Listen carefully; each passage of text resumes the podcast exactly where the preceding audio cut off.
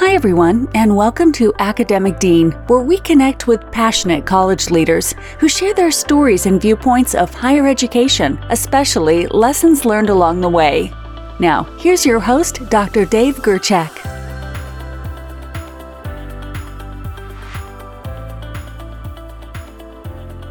Hi, everyone. Today I'd like to welcome Dr. Jane Karas to our show. Dr. Karas is the president of Flathead Valley Community College in Kalispell, Montana. Hi, Jane. Glad to have you on the show today. Hi, Dave. Thanks for having me. I'm glad to be here. Can you talk a little bit about Flathead Valley Community College and why students select your institution? Well, there are a number of reasons why students choose to come to FVCC, and certainly you know, we have some amazing faculty who are really outstanding in all of their fields. They could teach anywhere, I think, at any campus, four year university, Ivy League. But because of the great Flathead Valley and the wonderful um, lifestyle here, I think we have a lot of faculty that come here to share their knowledge and expertise with students. And what they really love is helping people learn. So, the great faculty that we have in small class size, so you get to work with outstanding world class faculty who get to know your names, get to know you as a person. They really are interested in our students and helping them learn. So there's a difference um, in, in that. And then, of course, we have great student support services as a small community college, small at least by national standards, maybe not by Montana standards, We're, we know we have great student services, whether it's our advising and counseling, our financial aid support, tutoring, um, any type of assistance that a student needs, we're able to provide that to them. And I know years ago, I was talking to a student who had started college at a university, larger university in the state, and like many students, just was one of 300 students in a intro level class in his intro level classes, and nobody was really following up with him, and he didn't do very well and dropped out and went on to have a family and have a job. He lived in Northwest Montana, but away from Kalispell. And after he was a few years into his pretty basic career, his somebody that he worked with said, "You really need to go get a college degree." And so he commuted probably over 100 miles each way to FVCC. And he told me one day, he said, he said it's like everybody knows my name here. I mean, I walk down the hall and everybody knows who I am. And I told them it's our you can run, but you can't hide policy. So we try really hard to stay connected with our students because, as you know, the better connected the students are and the more integrated they are in what's happening at the college, the more likely they are to continue their education and complete complete their goal. So that's another reason. And then, of course, our programs, we have a lot of really great programs, both transfer programs and some of our STEM programs, science, technology, engineering, and math. Students can do research that they wouldn't be able to do at a four-year university unless they were juniors or seniors. We have faculty, again, who, because of who they are and what they do, are engaged in that research and provide opportunities for undergraduate, younger undergraduates or early undergraduates to do that. Certainly not all of our students are younger, but, um, and then we have a lot of great career and technical education programs just like a lot of the two-year colleges in the state of Montana. I think Montana is very fortunate to have such a great plethora of um, two-year colleges and community colleges to provide support across the state. Well, you know, you also have some very unique programs. So, uh, you know, your for an example, your brewing science and brewery operations degree program is is sure unique to me. I don't know. I, I think you're the only one who actually gives an associate degree in the state on that. Is that correct? I believe we're the only one with an associate degree in brewing science, and we're starting a new certificate in uh, brewery science and operations for those students who don't want to get as into the science. You know, brewing is really about science. There's a lot of biochemistry and chemistry and organic chemistry, biology in learning how to really brew good beer at the um, level for a production level, not just home brewing. Certainly in home brewing, it's important too. But you know, the sugar content of your malt and your barley, it, it does make a difference in the type of beer you produce. So there's a lot of science in a brewing degree, but we are also going to this fall offer a new um, brewing science and brewing operations certificate to help those who want to be technicians in the brewing industry. And so it, it will be a one year certificate. And I think we've seen a lot of interest in that as well. Yeah, you know when I when I go to your web uh, and I look at your your th- this degree program, this brewing science and brewery operations AS degree program, I like what it says. It says part scientist, part artist. A good brewer strives for nothing less than excellence. Learn how to brew beer at the Brewing Academy of Montana. I almost signed up for that after I read that. I got I got pretty excited. So so my question about that degree is, where did that idea come from? And did you have any problem uh, launching that program? Well, like a lot of our career and technical and trades programs, the idea came from our local business and industry. We had uh, several brewers and a hops uh, grower who came to see us and several years ago and said there was a real need for people trained in the brewing industry, that the brewers across the state could not find trained individuals. They were trying to bring people in from outside the state if they could even find them, but nobody could find a trained workforce. So we worked with them um, and brought in an advisory committee of all the, the brewers in Northwest Montana and some all the way down as far south for us as Missoula to talk to us about what they needed in uh, employees in that industry. And that's, I think, what all two year colleges do. We all work closely with our employers in our region and our local area and our state to identify what their needs are so that we can put together a program that meets their needs. So we did that.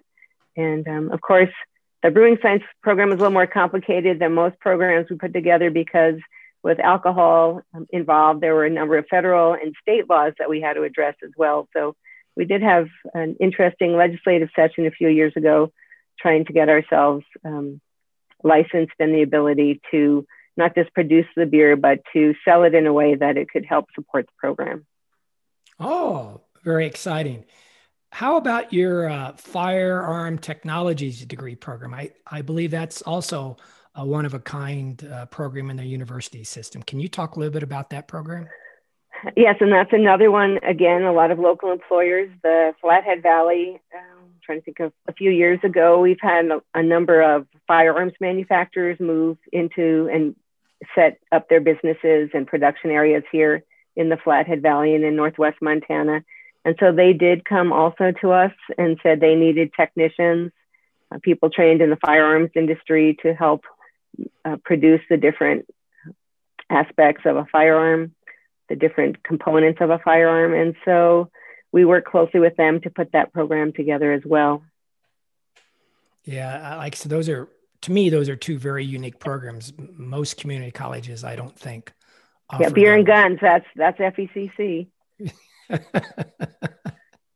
but so, we try not to have students in both of those at the same time. It's safer. That's pretty good. So you mentioned uh, uh, something new for fall. What else is going to be uh, new at your college for the 2021-2022 year? So one thing we're going to have, we have a new certificate in biotechnology that will start in the fall of 21, and it's a one-year program offering students the opportunity to learn in and, and to to earn an industry recognized credential. They can complete the biosciences assistant credentialing exam, which would prepare them to be a biotech um, in any of the burgeoning biotech industries here in the state of Montana. Uh, we also have the program designed so it articulates with the biotech four-year degree at MSU. So students if, that do want to transfer and go on can easily do that as well. So it provides students with two different pathways. Oh, good. Exciting. So, so that's another new thing. We're also um, working on developing a new teaching and learning center that will provide faculty with new chances to collaborate, share ideas, and develop and use new technologies that will promote excellence in the classroom. And it will also provide students with a one-stop place to learn about um, how to support, how the college will support them and what we can do to provide and promote student success. So lots of options, opportunities there. And we are also launching a pilot learning community program for undecided students. We know a lot of students um, that start at a community college, especially students right out of high school, are undecided in, in what they want to do. So this program will take undecided students, they'll have a cohort and take classes together, work with mentors, explore career possibilities, and focus on completing general ed requirements to help ease that transition to a four year college or university or, or into whatever their workforce program is. Um, is there anything new facilities wise? And yes, we have a new library and learning center that opened about a year and a half ago, but it's one of probably, I'd say, one of the more popular buildings on campus. We've discovered it has um, a coffee bar in it, which is great. And our culinary students have also done some baking. So you can get some great baked goods there as well. Um, but it's a great library. It's a really wonderful space for students to sit and study. They can meet, they can collaborate. We have an area where people can sit and work together. We have some smaller rooms for students to work in small groups and plug their computers in. You can have four laptops and then a bigger screen where you can all share your information. We have a, a quiet study room for those students, like some of us who don't like to have a lot of chatter around us while they're studying. We also have a podcast room, which actually I probably should have been in there for this. Didn't think about that. we have a podcast and um, and a, a, a video telecom video room where students can video themselves or faculty can use a smart board.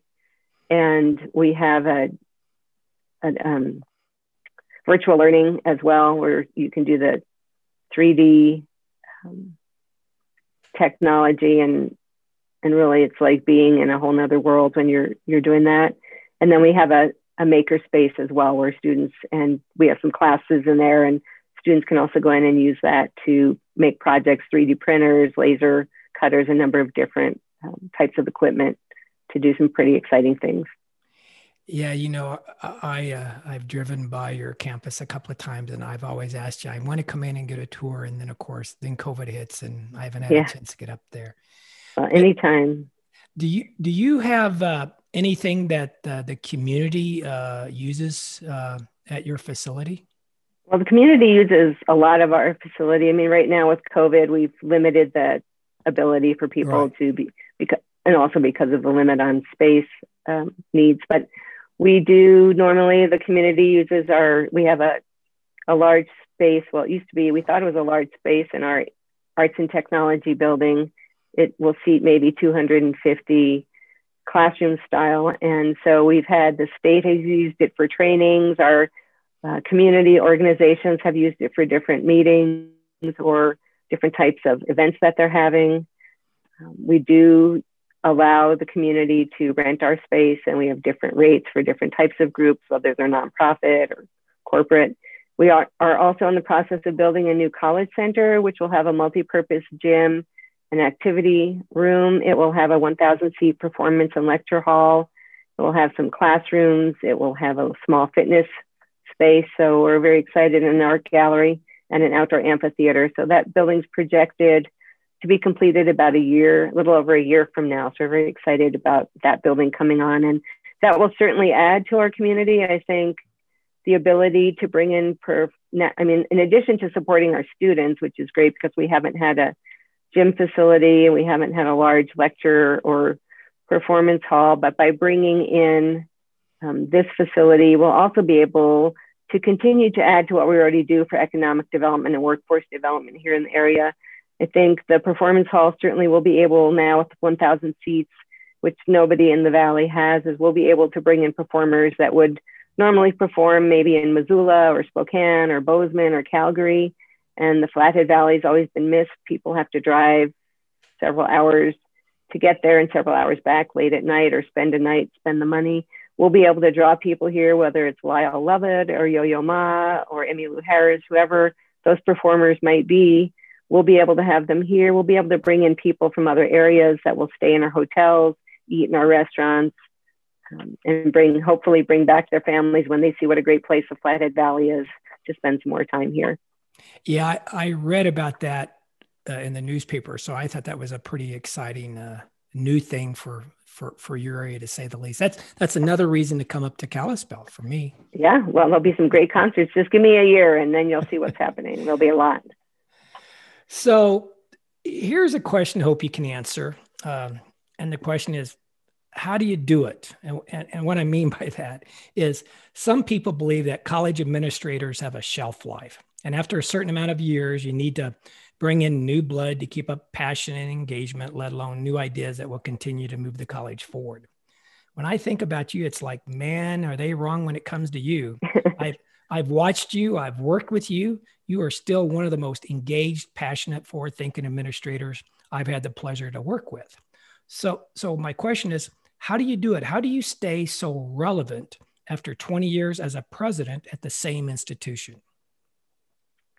Well, I think, you know, this is my 20th year as president here and 22nd year at the college. So you're right. That's especially these days a long time for somebody to be in one place. Um, and I was told when I started as president by somebody that, you know, don't stay more than five years or you'll never be able to do anything.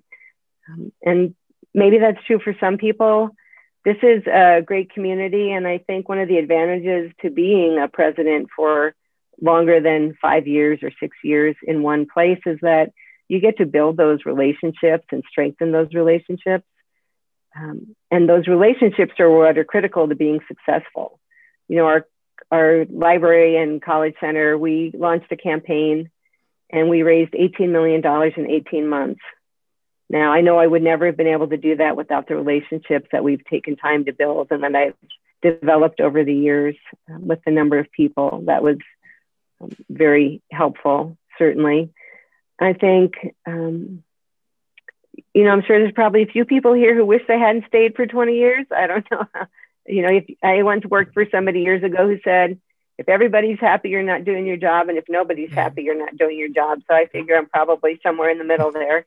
Um, but I do know that for me, um, to keep keep energized. I mean, this is, as I said, a great community, lots of opportunities, lots of great partnerships, whether it's our K 12 schools, with our business and industry, with our chambers, with the Montana University system. There are always new things that we can be doing. And I think for a, you know, being willing to take a risk and try some new things. Now, granted, it doesn't always work out.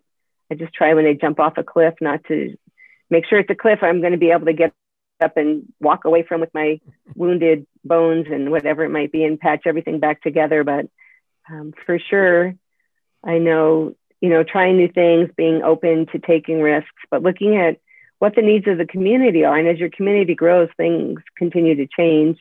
And so it's always something new and exciting. Yeah, you know, uh, yeah, your bio says that you were the, was it uh, summer of 2001 when they when you were hired to be the president. And before that you were actually the uh, vice president and dean of instruction and student services for two years. So mm-hmm. you, you you've been in kalispell a, a, pretty darn long time. Yeah it's funny how that happened. I have been in kalispell for a while and it's a great place. So how has your college changed over all these years? Um, i would say you know, we've changed in certainly in growth. I mean, when I got here, we had four buildings. Um, then we added three more, and then we added another one or two, and another one, and then we've expanded. Um, the college property was about 40 acres when I started, and now we have 212 acres. So, in just in terms of facility and land growth, that's changed a lot. Our student population has continued to grow. Granted, we're down a bit because of the pandemic, I think, and the impact of the economy, but I expect that to rebound. And then, you know, just the different programs as we were talking about earlier, as it as the community changes, new needs arise, and being quickly responsive to those are, is really important. Um, so, you know, we just talked about really a couple of your programs. So, what uh, it, what are some of I, I don't want to call them unique but, but what's some of your more popular programs there at flathead valley community college? Um, well i'd say you know programs are all pretty popular. Are certainly healthcare and nursing are are high enrollment programs. There's a real opportunity for students who want to go into healthcare and we have a number of different healthcare programs as well as nursing at a number of different levels. So that's been really popular. Our welding, heavy equipment, um, commercial driver's license programs are also growing. Our art program, I'd say we probably have one of the best art programs in the state. We have some great faculty and great opportunities. Um, until last year, and hopefully in the next few years, we'll be able to get this uh, refocused as we've had study abroad opportunities for students. So students can participate in our study abroad program and spend a semester in Venice, Italy, that we run learning Italian, studying art and architecture, and studying uh, music or theater. It's a really great, someday I'm going to take that program for the whole semester. and we set them up living in different apartments around the city of Venice, which is really great. And Venice is a great place because there are no automobiles. You either get around on foot or by vaporetto. So, um, which are the boats that go on the canals, the public transportation, like a public water bus. So it's a pretty exciting city. And rather than looking at art in a um, art book or a slide, you're actually standing in a, you know, church looking at a, a, a, a original artwork from hundreds of years ago. So it's really pretty exciting for students. Um, we've done our chemistry program has gone to the to Moorea in the South Pacific, and they go to an island where U, the University of California, Berkeley has a lab, and they study the impact of um, the changing pH, acidity, or base of the water, of the ocean water on the coral reefs, and what that does, and how that changes everything in all of our environments. And so it's been pretty exciting. One of our students, who was a physics and um, chemistry student, um, designed a, I'll never say this right, a, a pH-ometer, which really measures the pH of the water. And he built it here on our 3D printer and took it with him.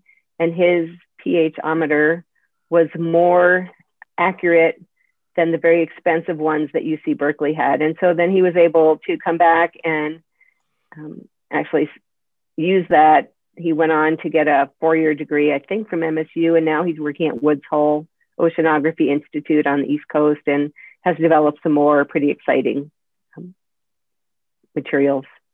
Oh my goodness. I, I did not know that that uh, a couple of those programs existed there until you mentioned that. Mm-hmm. that is, oh my goodness, that's some exciting stuff yeah, but of course with COVID, we yeah right. in fact our students were were ready to leave for Italy last February, and I don't think anybody was very happy when I decided that they shouldn't go.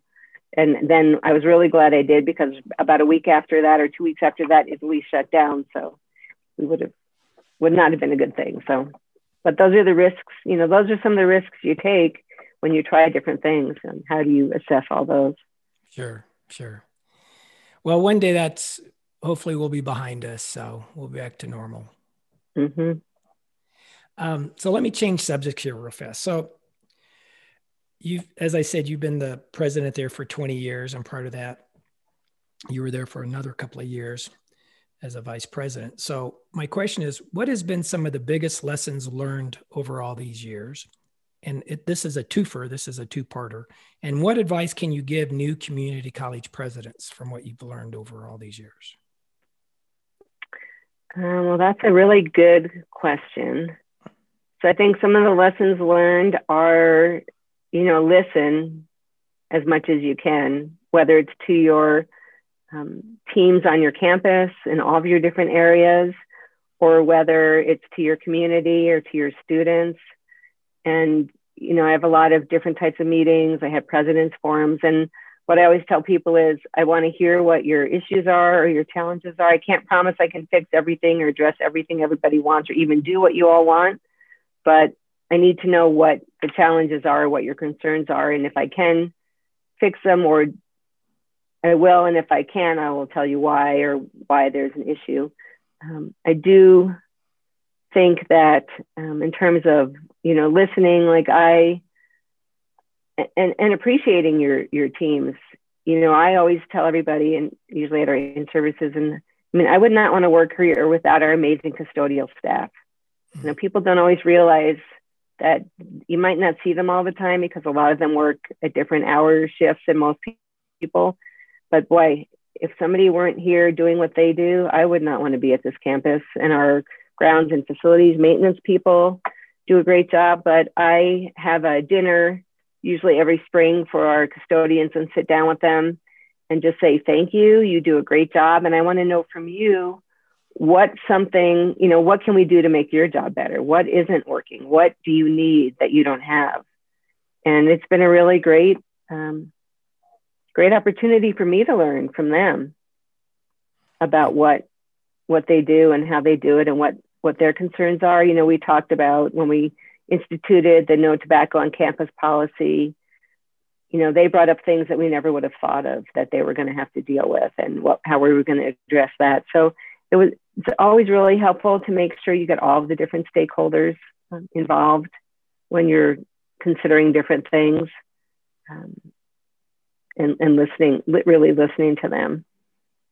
And then I would also say, don't be above doing any job either. I mean, I know I will walk around and pick up garbage. I will. One time we had a holiday, one of our holiday dinners, and we ran out of tables because people came that had an RSVP, and I had a key to the storage closet. So I went out there and I go, those one giant, you know, 12 foot tables, and I'm trying to roll it through all these people. And custodians were like, no. And I was like, no, it's your party. I can do this.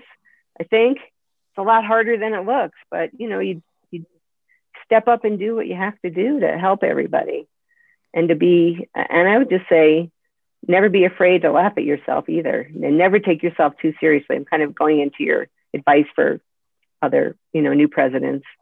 Right, right.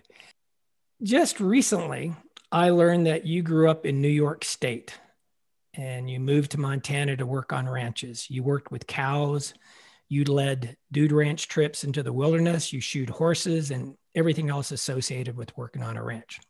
I have to say, that's the best backstory I've heard on any of my guests. That type of work has to build character. Do you think that part of your life, those life skills that you learned, somehow helped you become a community college president? Um, I would say that, you know, I have not had a traditional trajectory to become a community college president. It was never, you know, as when I was growing up, it wasn't, you know, I want to be a college president or I want to be an administrator in higher education. I actually wanted to be a large animal veterinarian through half of my college career. So, um, although education was always very important to me and I was always involved in education and tutoring programs and different things, but um, I do think I've been really fortunate that I have had so many different types of jobs. I kind of call myself a Jane of all trades. I've, uh, you know, I've been a paralegal right after college. I've been on the unemployment line, so I know what that's like. Um, just a year after college, because the case I was working on settled in New York City, I worked on a ranch. One of the first jobs I had was to here's a 22, here are two boxes of shells, pickup truck truck with a pile of dirt and a shovel, go out, shoot the mm-hmm. gophers, and fill the gopher holes in the hayfield. So, um, and then working with guests on a guest ranch and working the horses, um, working with cows. I've, you know, I've had cows myself and pulling calves at one in the morning and then being in Helena by 10 that same morning coming from Kalispell is, is always, um, you know, it does build character, but I think it also helps me it's helped me have a better perspective for all the different people that we serve and work with. Oh, sure. That um, everybody has, and I, I think that's something sometimes, you know, especially in this day and age, people forget that we're all a lot more alike than we are different. And we all have different places we're coming from. But I think everybody's basic values are the same, but really appreciating people for who they are as individuals and that everybody has different challenges or issues that they're facing that may not be apparent. So here, here's my last question, Jane, for you is how do you see higher ed evolving over the next five to 10 years? Well, I think, you know, it might be different than a lot of people. I don't ever see higher ed going fully remote or distance delivery. I think for so many students, that face to face component, um, and for faculty as well, the ability to work um, together with people. I think it's important for students to learn how to work with other people as well as they're moving into the workforce because you know we've all learned a lot over this last nine or ten months almost 11 months now i guess but we haven't you know i think people understand also that being working alone or in isolation only is good for a certain amount of time and for certain types of things that people do need to work together on a number of things so for higher education, I, I think hybrid classes will continue to grow. I see certainly technology being a component of higher education uh, maybe becoming a, a larger component, more opportunities for people to have different options for learning. I mean, I think certainly distance delivery has been strengthened by what we've learned over the last last um, since last March. But I also think that we will continue to see students on campuses, um, students face to face, and that you know, two-year education especially um, we have a lot of programs where students need have hands-on classes and labs and certainly although we've all learned how to do those in different ways now that the best way to do some of those is is in a lab whether it's welding or a nursing practicum whatever it might be. Certainly those students it is helpful. Our farming program uh, sustainable farming the brewing science um, those definitely you need to have students uh, on site or in the classroom in the lab. I think for two-year education there will we all respond quickly and nimbly to the needs of our employers and business and industry and our areas in our state and the country but i do know that there seems to be more of a shift towards less on um, degree programs uh, two-year degree programs and employers want people with skills. They're not as worried about some of those degrees. So finding a way mm-hmm. to balance those general education um, courses, which I think are still critical for students to really be good critical thinkers and problem solvers and to be good communicators is important. But also looking at how do you provide that quick training for individuals who are working or want to go right into the workforce and only need to upgrade their skills or need to um, acquire some new knowledge rather than spending two years in a degree program. So I, I, I do think that will change over the next five to 10 years. We, we will see some of that. Well, good. Well, Jane, thanks so much for talking with me today. I really enjoyed our conversation. Thank you, Dave. I always enjoy visiting with you, and thank you for inviting me to be a guest on your podcast. Great, great to talk about higher education and all the wonderful things that are happening. I'm, I've been very fortunate, even though I've been at FVCC for 22 years. I worked in Helena for the Board of Regents for nine, and I've been able to see a lot of changes in the state of Montana and higher education. All of them, I think, great, great opportunities for Montanans and certainly, one of the best things are all the people I've gotten to work with and to know, and our students and the people in this community. So it is about the relationships and the people. And I've been very fortunate to be in a, a wonderful place for, for a long time. Well, that ends today's show. Thanks, everyone, for listening. Thanks, Dave. Thanks for listening to today's episode and make sure to visit our website at academicdean.com for additional information. Also, if you enjoy our podcast, please don't forget to rate, review, and subscribe. Until next time.